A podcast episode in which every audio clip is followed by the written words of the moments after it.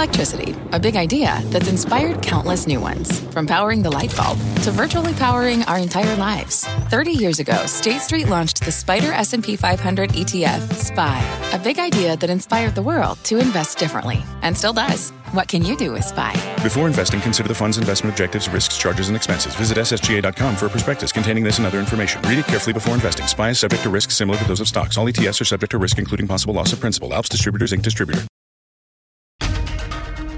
This is Squawk Pod. I'm CNBC producer Katie Kramer. On our podcast today, Dr. Atul Gawande. We're learning now what keeps healthcare workers safe that's going to show us how we can get everybody back to work safely. The surgeon, New Yorker writer, and leader of an innovative new healthcare venture on the lessons of coronavirus. And it's almost the weekend. We could all use a break. Food and Wine Magazine's Ray Isle on Happy Hour virtually. You know, you can theme it kind of any way you want. You can tie it to a specific kind of cocktail. You can say, we're all going to do Pinot Noir. It's Friday, March 27th, 2020. Squawk Pod begins right now. Good morning, everybody. I'm Becky Quick along with Joe Kernan and Andrew Ross Sorkin. Let's start with the markets. As coronavirus cases flood the United States healthcare system, orderlies, nurses, and doctors are taking extra steps and making harder decisions as they maintain the health of the American public. Our highlight guest today on the pod is one of those essential care workers, Dr. Atul Gawande of Brigham and Women's Hospital in Boston. He's written about those hard decisions and crucial methodologies in two of his books, The Checklist Manifesto and Being Mortal. Both should definitely be on your isolation bookshelf. They're fantastic. He's a surgeon, a staff writer for The New Yorker, and he's the CEO of Haven, the new and still quiet joint healthcare venture between JP Morgan, Amazon, and Berkshire Hathaway. Back in 2018, when that that venture was just getting off the ground, JP Morgan CEO Jamie Dimon and Berkshire CEO Warren Buffett told our own Becky Quick about their chosen leader for the new venture. At the time, Dr. Gawande's identity was a mystery. Oh, and the Jeff you'll hear Warren Buffett mention, Jeff Bezos. We have the right CEO. I'm very enthused about it. I know Jamie and, and, and Jeff are too. Jamie, you've met this new CEO too? Yes, I have. We have an outstanding individual. Character, culture, capability, heart, mind, the whole thing. Now, of course, we know who that individual is, and we were privileged to hear from him this morning on Squawk Box. Here's Becky Quick kicking off the conversation with Atul Gawande. Dr. Gawande, thank you for being with us today. Glad to be here. You know, you wrote an article for the New Yorker that really caught our attention, and I was hoping you could shed a little light on what's happening here.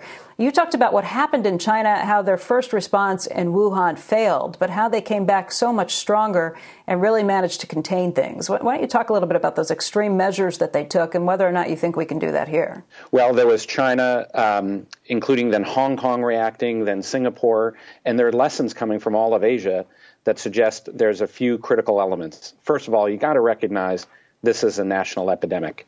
And we haven't woken up to that. I'm worried. I'm worried about what's emerging in a bunch of cities, not just in New York. We're talking New Orleans, Atlanta, Dallas, Miami, Detroit, Philadelphia, Chicago. Our, our death toll curve is now worse than when China was at the same stage.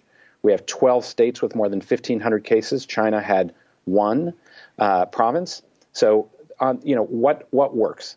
On the flip side, Washington State, is flattening the death toll curve. And there are some key steps borrowed from that experience in Asia. Shelter in place, which some states are doing. We have about 20. We don't have the others on board, and we need really a national shelter in place. Um, it's physical distancing and really being critical about that. Uh, it's testing and tracing contacts. And then there's work to do to recognize hospitals cannot become sources of infection. And we've got to make that not happen like it's happening in Italy and Spain. How do we do that? Well, the, the lesson out of Singapore and Hong Kong in particular that I dove into, and you're seeing it in South Korea as well, is there's a playbook. And the playbook includes um, that healthcare workers, when they come into work, they have a daily symptom check to make sure they don't have symptoms of COVID 19. They go home if they don't. And then they have a surgical mask uh, from the moment that they come into work and throughout the day, taking care of any patients. That's not just because that you keep them from getting affected. It's that they're picking up infections in the community, and they it keeps them from spreading infection to others. And that's and that's really the critical thing. Another another part of their playbook, which I think is really interesting, they found that they did not have to automatically quarantine staff workers when they were exposed to a coronavirus virus patient. They only needed to quarantine in, in, Singapore. They did it only if it was greater than 30 minutes at less than uh, six feet from the person for uh, if you didn't have a surgical mask. And you know, otherwise people kept going and they had no transmissions in the healthcare space. And I think healthcare turns out to be so important because we're learning now what keeps healthcare workers safe. That's going to show us how we can get everybody back to work safely. You know, in Italy, I read that something like 8.3% of the cases that they've reported have been healthcare workers. Are they not doing any of that? They weren't doing this and, uh, and not really committing to it. And frankly, we haven't been doing it either, right? As of, I wrote this article about a week ago today. Um, we now have most hospitals starting to flip into taking these core measures. But but it's still way too slow in the hospital setting. Um, we uh, need to have that process where you know when you come into work, you are checked for and asked. Do you have have you had a have you had a feeling of a fever today? Have you had a, a new cough, new shortness of breath? New loss of taste has turned out to be a, a, potential indicator of COVID. It's turning up as, an, as a problem, and um, uh, any new muscle aches. And if you do, you stay home. Uh, you have to uh, self you have to self isolate for a period of time. What we should do is be able to offer tests, and more and more places are able to offer healthcare workers tests so they know if uh, if they really can come back. That that part is critical, and then having masks while we're while we're at work. Supplies are, are, are a critical issue. So in some places, we have to ration the masks. In my hospital, I get one mask for the day, and uh, and that's and that's the way it's got to work.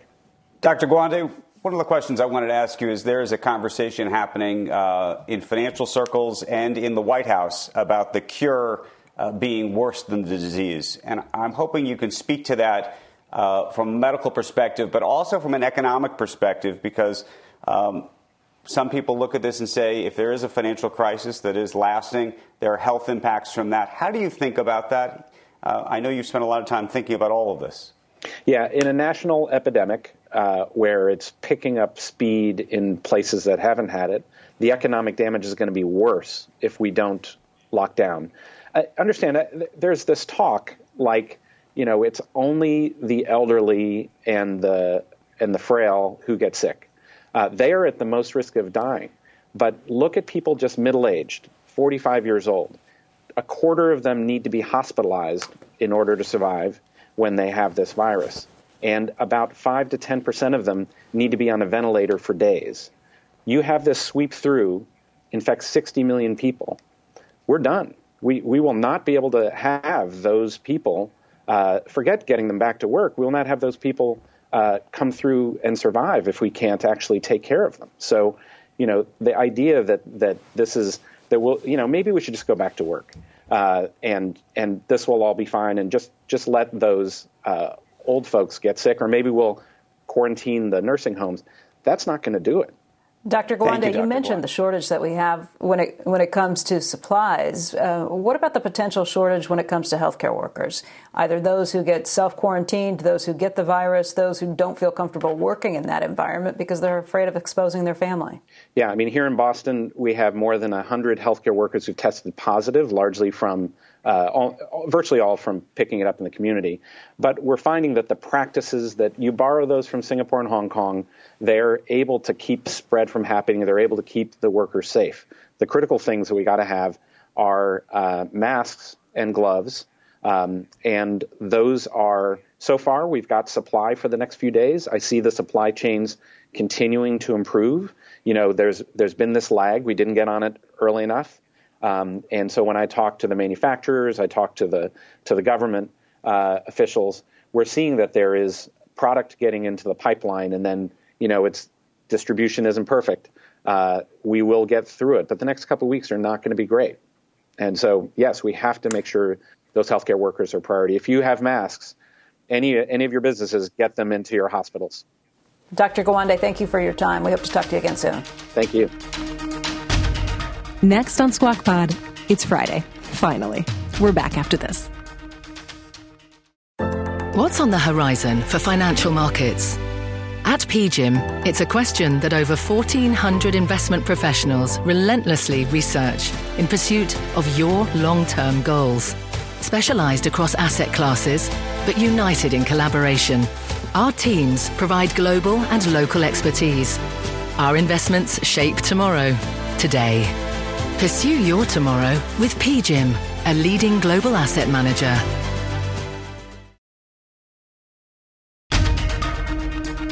You're listening to Squawk Pod from CNBC.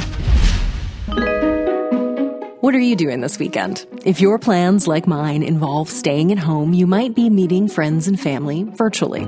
Restaurants, bars, and other public meeting places may be closed due to concern over the spread of coronavirus, but connection is still important, and so the rise of virtual happy hours. Video conferencing platform Zoom is a popular one for schools and workplaces. The company debuted on the NASDAQ less than a year ago in April 2019, and the share price is up about 100% since just January 31st. For tips in throwing a party on a virtual platform, I spoke to Food and Wine executive wine editor Ray Isle. And this conversation was conducted and recorded via what else? Zoom. Ray, it's been a long month this week. yeah, it's been a long month and about one day, it feels like right now. So, a lot of people, because we can't see our friends and coworkers regularly due to the coronavirus shutdown and, and shelter in place uh, orders in many states across the U.S., a lot of us are doing virtual happy hours. Tell me a bit about that. How does it work? So the way it works, it's it's really amazing too because this is just taken off out of nowhere. Um, the way it works is you you set a time with with a group of friends. You know, could be could be two friends, could be six friends, could be ten friends, and you find a platform. One of the most popular ones is Zoom. Um, people are doing you know uh, FaceTime chats and and various other platforms as well, and you essentially all join together virtually. Um, to have a glass of wine, have a cocktail, um, talk about you know anything other than the coronavirus for once, you know, and it's it's a it's a blast. It's you know I I I can't say I'd ever done this before, and I now have a fairly robust social schedule of of family and friends who want to you know get together around five thirty or six and and have a virtual drink. It's it's really quite wild. It's funny that all these platforms that are business communication and video conferencing platforms like Zoom, like Google Hangouts, I mean, these have been things that have been available in our offices for years, but we're rediscovering them completely. There are all these business platforms um, that people are now using for social purposes. And it's it's very funny when I did this article for Food and Wine online recently about the whole trend. I talked to a couple of people who were like, absolutely, you know, you know, I want to describe what I was doing with my friends. We were playing Flip Cup together, or, you know, but we were actually using our work platform. So maybe don't mention that. Tell me about kind of tips and tricks for planning or hosting a virtual happy hour in today's new normal. So a couple of things that you want to do. I mean, one thing, you know, get everybody up to speed on whatever platform you choose to use because you know I, I, having explained you know to my mother and other people about how to work zoom how to download zoom you want to get that kind of settled in advance. I think it's also really nice to to set a time frame so that you know one that says everybody shows up on time and two that so that um you know that that people don't feel weird about signing off. It's like, you know, we're going to do it. We're going to meet for six, from six to seven. We're going to have a glass of wine. We're going to talk, and then we're going to cut it, off that because um, everybody has to cook dinner, deal with the kids, that kind of thing. A friend of mine, I saw they she did a theme with her friends, and the theme was headgear. So they all wore whatever they could find in the house that was kind of weird and quirky and put it on their heads for their Zoom cocktail hour, which I thought was pretty brilliant. I think it's kind of brilliant. I mean, there have been, you know, you can theme it kind of any way you want. You can tie it to headgear. You can tie it to a specific kind of cocktail. You can say we're all going to do like tiki cocktails. Um, you can say we're all going to do Pinot Noir. Um, I mean, it's it's better, I think, if you pick something drink wise that's not wildly obscure because it's so hard to mean, shopping is just hard right now. So you want something that people can actually find or or have in their house. Great. Um, so that's that's my plan for tonight. Now there there are several other plans coming up too. well, I hope to see you uh, in person for a real happy hour uh, in in, in I, future. I will really look forward to that. and until then, cheers. Thanks very much. Cheers to you. This podcast is supported by FedEx. Dear small and medium businesses, no one wants happy customers more than you do. So you need a business partner just like you. Like FedEx, who understands your passion for serving your customers because they have the same commitment towards you. That's why FedEx offers you picture proof of delivery, packageless and paperless returns, as well as weekend home delivery to 98% of the U.S. on Saturday and 50% on Sunday. See the FedEx service guide for delivery information. What's more, FedEx Ground is faster to more locations than UPS Ground. Trust FedEx for timely deliveries. See what FedEx can do for your business. Absolutely, positively FedEx. Sometimes it takes a different approach to help you unlock your true potential.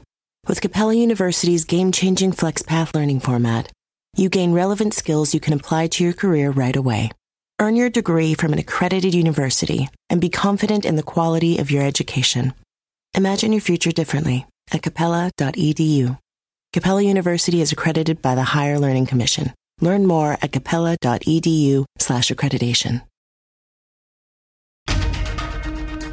And that's Squawk Pod for today. Thanks for listening, and thank you for sticking with us as we bring you content pieced together from laptops and iPads across three states. Squawk Box is hosted by Joe Kernan, Becky Quick, and Andrew Ross Sorkin. Tune in weekday mornings on CNBC at 6 a.m. Eastern. Subscribe to Squawk Pod wherever you listen to podcasts. Maybe leave us a rating or a review on Apple Podcasts, and you can tweet us at Squawk CNBC. Send us pictures of your virtual happy hours. We'll meet you back here on Monday. Have a good weekend.